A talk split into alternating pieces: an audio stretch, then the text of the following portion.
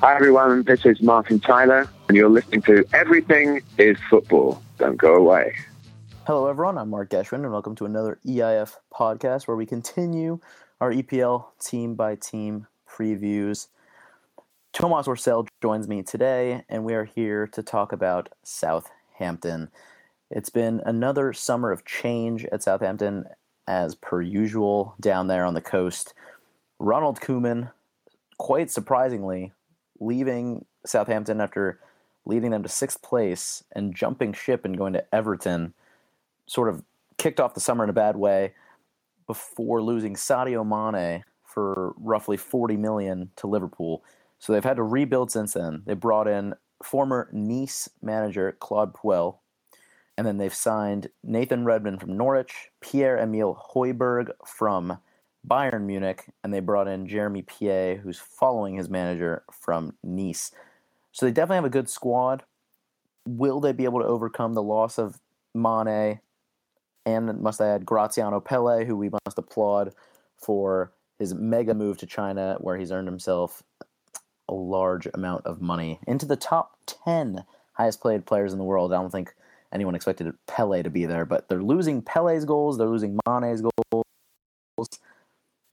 Can Shane Long, Austin fill the void?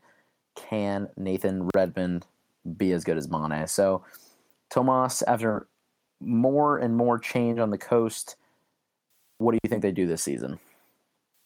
You know, Mark, I'd like to start off by saying, Ronald Koeman, you're a disgrace. You're an embarrassment. I would be ashamed to know you, to be your friend. If I was your friend, I'd say goodbye.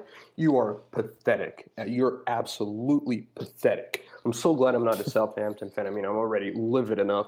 This guy is a disgrace, Mark. I mean, he tells the fans. I'm, looking at a page here. I think there are about eight quotes where Koeman says there's no quote, there's no way, no possibility in terms of him leaving. That's in October.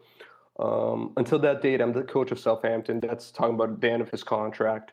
I have to respect my contract. I like to respect my contract. That's in April of last year. I mean, this guy, what a joke. What an absolute joke. I mean, the, uh, honestly, he should be suspended, banned from coaching football. And if I was at Everton, I would, I'd be angry to have this absolute traitor because what says he's not going to go somewhere else in, in five months if they come calling? So, Ronald Koeman, you're awful. We're moving on to the actual team. He did do a good job of coaching them. That has to, that has to be said. Um, you know, it was a great season for Southampton. They looked very good defensively, and Mane is a big loss, yes. But I th- Mark, I think they have a, as we know, a very good team, and I think they're going to be very similar to last season. I don't think they're they're going to push for top four but I also think they're not going to fall much. I think they're going to fall slightly and fall out of the Europa League spots due to some teams improving. But overall, the pieces are there. They're a solid top eight team. Uh, Pierre-Emile Højbjerg, the, the former Bayern boy, is a great player. Any FM players, you know, he always develops quite nicely. And so get him early, of course. Uh, it's a good signing there. Nathan Redmond, it's not going to set the world alight, of course, but good player to have. Got them, got him from Norwich for, I think, a decent fee in today's transfer market. So overall, good players in Claude Puel. Puel, they have a good manager who, once he joined Lyon, never really took them back to the heights they they reached with good old Juninho Pernambucano leading, you know, leading that squad. I think winning, I think it was five League One titles in a row, Mark but they, he did reach the semifinal of the Champions League with them uh, with a very average squad, really. And other than that, you can say his career doesn't have many crazy highlights, but he's a good choice to maybe steady a ship that could have been rocked by the horrendous, horrendous Ronald Koeman. Hmm.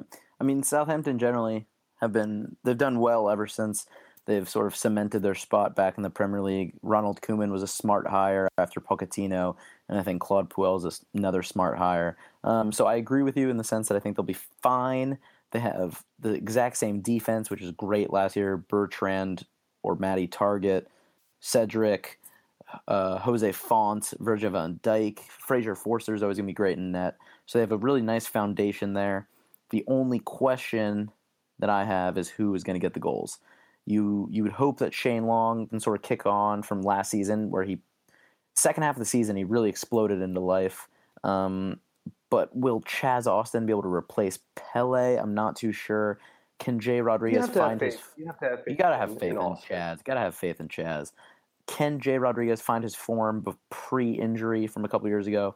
So it's some questions. There are some questions um, for the Saints this year, but I do agree with you that I think they'll be fine. So, Tomas, before we go, we'll get your prediction. Where will they finish this year?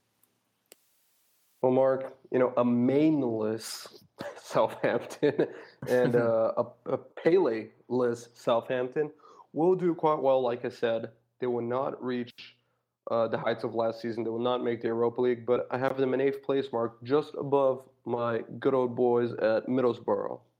Wow. well, this is th- these last few podcasts have been a little interesting because we've been agreeing on a lot.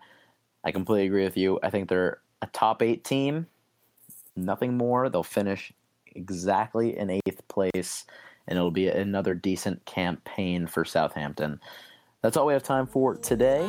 Give us a follow on Instagram, Twitter, and SoundCloud at EIF Soccer, and give us a like on Facebook at Everything Is Football. Bye bye. yourself and your shoes ain't off the shelves. You straight out of magazine, feel things I ain't ever felt. Yeah.